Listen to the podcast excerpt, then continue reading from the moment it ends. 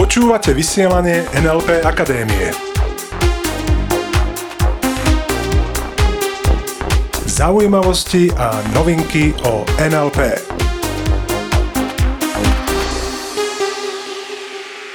Pri počúvaní nového vysielania NLP Akadémie vás od mikrofónu zdravia Iveta Klimeková a Peter Sasin. Dúfam, že ste mali dobrý týždeň. Aspoň taký ako my. OK, aspoň taký. Mnohí sa nás pýtate vo svojich dotazoch cez e-mail a napríklad cez Facebook, čo to NLP presne znamená, čo si pod tým môžete predstaviť a chcete vedieť viacej o NLP. Čo NLP je, kde sa dá použiť. Áno, presne tak. Ivet, ty máš na to veľmi dobrý príbeh. Áno, veľmi výstižný príbeh. Uh-huh. Je krásny slnečný deň. Chlapec vybehne na záhradu za svojou mamou a pýta sa jej. Mami, čo je to NLP? Mama mu odpovie. Vybehni hore za starým otcom a opýtaj sa na jeho boľavé klby. Chlapec odbehne a o chvíľu je naspäť. Mama mu znova povie. Choď ešte raz za svojim starým otcom a tentokrát sa ho opýtaj na veselé zážitky, ktoré ste spolu prežili. Chlapec zase odbehne, o nejakú chvíľu je naspäť a mama sa ho pýta. Aké pocity mal starý otec, keď si bol za ním prvýkrát, keď si sa ho pýtal na jeho bolavé kolby? Chlapec odpovedá. No, trošku si posťažoval, bol smutný a hovoril, že ho to veľmi bolí. Uh-huh. A aké pocity mal starý otec, keď si bol za ním druhýkrát, keď si sa pýtal na tie veselé zážitky, ktoré ste spolu prežili? No, tak to sme sa nasmiali. Jemu sa rozžiarili oči a nešli sme skončiť. Zdalo sa, ako keby na tie bolesti úplne zabudol. Vidíš? Tým, aké otázky si starému otcovi kládol, si mu pomohol zmeniť jeho pocity. Úplne super. Samozrejme je to dosť zjednodušený príklad a mhm. napriek tomu nám dáva veľmi dobrý prehľad, ako NLP funguje. Mnoho ľudí NLP vytýka, že je manipulatívne. Že s ním dokážeme ovplyvňovať alebo manipulovať ľudí. Keď sa bavíme o komunikácii, tak z čistej teórie komunikácie platí, že nedokážeme nekomunikovať. To znamená, ak platí, že nedokážeme nekomunikovať, nedokážeme nemanipulovať alebo neovplyvňovať. Pozri, jednoduchý príklad, ktorý často používame, suseda, ktorá do detailu každému opisuje, ako auto zrazilo jej mačku. Popisuje mm, obrazy, popisuje, ako to vyzeralo predtým a ako tá mačka vyzerala potom. A, aké zvuky vydávala trebár sú toho. Takže tým, čo rozpráva o tomto negatívnom zážitku, jednoznačne manipuluje ľudí. Dáva im do hlavy obrazy. Znamená, nedokážeme informáciu spracovať bez toho, aby sme ju spracovali. To znamená, keďže nedokážeme nekomunikovať, nedokážeme ani nemanipulovať.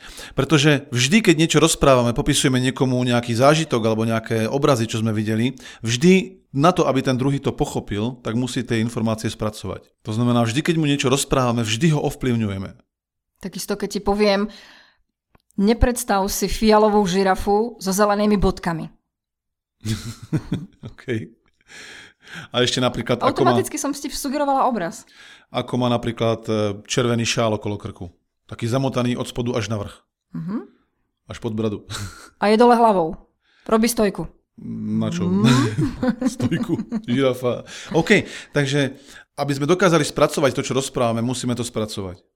Dobre, poďme trošku si povedať niečo bližšie k tomu modelu NLP. Uh-huh. Začneme históriou. NLP dá sa povedať, objavili dvaja mladí muži v 70. rokoch v Kalifornii, keď sa zaoberali štúdiom psychológie a zistili jednu šokujúcu vec, že dovterajšie metódy, ktoré psychológia mala, nedokázali predpovedať jednoznačné výsledky. To znamená, keď niekoho zobrali nejakého klienta alebo pacienta, nedokázali povedať, že po použití tejto metódy, ktorá vtedy existovala, ktorá mimochodom existuje aj dodnes a väčšinou sa používa ešte stále, nedokázali povedať, že aký bude výsledok. Takže začali sa trochu obzerať títo dvaja mladí muži, ktorými boli John Grinda, jazykovedec, lingvista, a matematik Richard Bendler. Richard Bendler. A začali hľadať nejakých výnimočných terapeutov tej doby a našli ich. A boli nimi Virginia Satir, rodinná terapeutka, ďalej to bol Milton H. Erickson, čo bol hypnoterapeut a napríklad ďalej ešte Fritz Perls, ktorý sa zaoberal gestalt terapiou. A títo traja, ono ich bolo viac, ale my si teraz spomenujeme týchto troch, mali výnimočné výsledky. To znamená, Bendler s Grinderom ich začali tzv. modelovať. V NLP sa veľmi často bavíme o modelovaní, to, je, to znamená zisťovaní, ako to robí niekto, kto je v niečom výborný. To znamená, modelujeme tzv. excelentnosť. No a začali ich modelovať. To znamená, začali si všímať, ako to robia, že majú také dobré výsledky. A prišli nám fascinujúcu vec, že títo traja, aj keď používali každý nejakú inú metódu, už som spomenul, že eh, Erikson bol hypnoterapeut, Satyrová bola Virginia Satyr bola rodinná terapeutka a Fritz Perls zase robil niečo iné. To znamená, aj keď mali iné metódy, tak používali jazyk, reč rovnakým spôsobom. Aj keď obsah eh, rozprávali úplne iný, mali ten, tá štruktúra toho, čo rozprávali, bola veľmi podobná. A na základe tohto títo dvaja vyvinuli tzv. metamodel reči, a to bol základ toho, čo neskôr nazvali neurolingvistické programovanie. E, ešte si môžeme vysvetliť tie tri slova, čo to znamená. Takže NLP, neurolingvistické programovanie. Uh-huh. Neuro je to našich 5 zmyslov, ktorými vnímame. Lingvistické, reč. Je to z um, latinského lingva, jazyk, reč, áno. A programovanie. To znamená, ako prostredníctvom týchto vnemov a jazyka, ako dokážeme dlhodobo na seba pôsobiť a tak trochu sa programovať. Takže v NLP nie je dôležitý obsah, uh-huh. ale štruktúra. Vynikajúce na neurolingvistickom programovaní a tak ako ho chápeme a učíme my na NLP Akadémii je napríklad to, že nemusím vedieť, a pozor, neberme NLP, nie je správne NLP chápať ako druh terapie. Takže ak sa Ivet na začiatku pýtala, kde všade dokážeme NLP použiť, tak veľmi jednoducho dokážu to využiť napríklad manažéri. Keď vieme, ako to robia iní špičkoví manažéri, že dokážu napríklad skvele viesť ľudí alebo dosahovať skvelé výsledky vo svojich firmách, tak vieme pomocou modelu NLP naučiť aj iných manažerov, aby to dokázali robiť. E, ďalší sú napríklad športovci. Tí veľmi silno a veľmi intenzívne využívajú NLP, napríklad vo svete, mm. a dokážu sa pomocou modelu NLP o mnoho, o mnoho zlepšovať. Umelci napríklad, uh-huh. tanečníci, maliari, herci. Dokážu profitovať z modulu NLP. To znamená, je to takisto vo výchove. Rodičia voči deťom, aj deti sa dokážu veľmi, veľmi zlepšiť pomocou NLP. Takže kde sa dá použiť? Mm, asi nemáme žiadny, žiadnu oblasť, kde by sa NLP využiť nedalo. Takže NLP nechápeme ako terapiu, aj keď dajú sa s tým robiť samozrejme výsledky, napríklad čo sa týka fóbie, fóbií. Väčšinou 15 minút, koľko potrebuješ ty? tak, určite, určite oproti tomu, čo si ľudia myslia, že je reálne, tak samozrejme extrémne krátku, kratšiu dobu. To znamená, ak má niekto dlhoročnú fóbiu, tak možno jeden deň pri tých akože úplne ťažkých prípadoch. Väčšinou taká klasická fóbia napríklad na pavúky alebo hmyz, takých 15-20 minút, mm. presne tak. A to je jedno, ako dlho tá fóbia trvá. Pritom, a vrátim sa teraz k tomu uh, trošku naspäť, nám nezáleží na obsahu a ideme do štruktúry. To znamená, výhodou je, že my v NLP nepotrebujeme vôbec vedieť, aký je konkrétny problém. Napríklad nášho klienta. Stačí, keď príde, poviem, tak chcem niečo vyriešiť, OK, a začneme pracovať na štruktúre. Nepýtam sa ho, v čom je problém, pýtam sa ho s otázkami z metamodelu reči a z modelu NLP, ako vníma ten daný problém. No a potom už stačí nám zmeniť veľmi jednoduchým spôsobom štruktúru, ako ho vníma a ten problém je minulosťou. Takže v NLP hovoríme o tzv. modelovaní. To, čo dokáže jeden a zistíme štruktúru, ako to robí, napríklad skvelý športovec, skvelý umelec, skvelý manažer a podobne.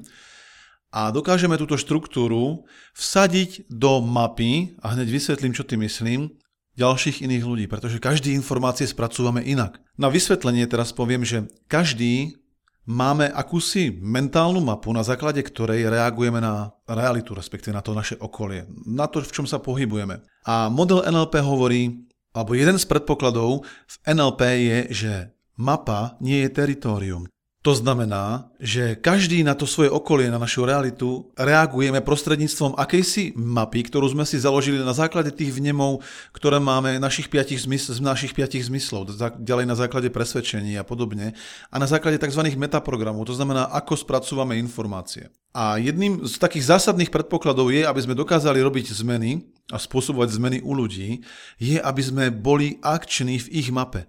Predstav si to nejak podobne ako autobusovú zastávku, kde čakajú ľudia a ja darmo budem chodiť s autobusom o tri, ulice, o tri ulice ďalej alebo v inom meste a dúfať, že sa im podarí nastúpiť do môjho autobusu. Mojou úlohou je zobrať ich tam, kde sa práve nachádzajú. To znamená na tej zastávke. Veľmi jednoduchý príklad, možno nakoniec dnešného vysielania. Na jednej klinike v USA bol človek, ktorý o sebe tvrdil, muž, ktorý o sebe tvrdil, že je Ježiš, Ježiš Kristus. A tvrdil to o sebe už niekoľko rokov.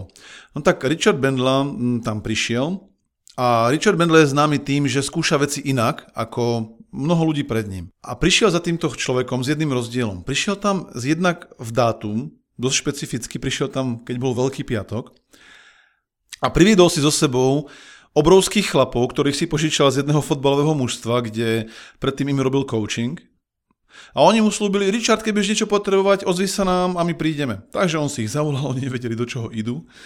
A obliekol ich do takých dobových kostýmov, ako vojakov, zhruba pred 2000, spred 2000 rokov. A prišiel do tej miestnosti, kde bol ten Ježiš a pýta sa, je tu niekde, kto je tu z vás Ježiš Kristus? On zdvihol teda ruku a povedal, chlapi, poďte. No a začali chodiť tí akože vojaci a mali také trámy drevené a obrovské klince a začali to klásť na zem. Richard prišiel k nemu, povedal rozpažiť, začal ho merať a on sa pýta, čo sa deje. Že ja si tu len niečo meriam, potom začal merať tie trámy, ktoré oni začali zbíjať do takého kríža spolu. A potom mu tak fixkou začal zameriavať k fixkou ruku. Dlaň. Dlaň. A on sa pýta, čo sa deje, čo, čo robíte? A on, akože čo robíme, je Veľký piatok? Vieš, ako tá story končí? A on keď pochopil, že to celé na neho šijú, že sa asi teda chystá nejaké ukrižovanie, tak okamžite po rokoch tento človek vyskočil z tej reality, v ktorej bol dovtedy a povedal, nie, nie, nie, to je veľký omyl, ja som, neviem už presne to meno, ale myslím, že povedal John Miller. To znamená, že sa im podarilo toho človeka ani nie, že presvedčiť, pretože presvedčovaním a nejakým pochopením a argumentami toho asi moc nedosiahneme. A nejde ani o to, aby sme chodili teraz s nejakými trámami a klincami po psychiatrických klinikách na tejto planéte. Ide o to, aby sme pochopili, že keď chceme, keď chceme s niekým komunikovať, tak máme veľkú výhodu, keď sme akční v jeho mape. To znamená, keď komunikujeme tak, aby ten druhý to dokázal aj prijať. Pretože taká myšlienka už úplne na záver, zmyslom komunikácie nie je to, čo ja si myslím, že hovorím, ale to, ako to k tomu druhému príde. Ako to pochopí. Mhm, presne tak. Takže dnes sme boli v takej viac menej teoretickej rovine. Ďakujeme za vašu pozornosť a máme ešte úlohu na tento týždeň. Keď s niekým hovoríš, maj na vedomí, aké pocity chceš u neho vyvolať. Presne tak. Takže prajeme vám úspešný a komunikatívny týždeň. Prajeme krásny týždeň. Majte sa a ostaňte s nami. Ostaňte s nami. Počúvali ste vysielanie NLP Akadémie. Pre viac informácií navštívte www.nlpakademia.sk.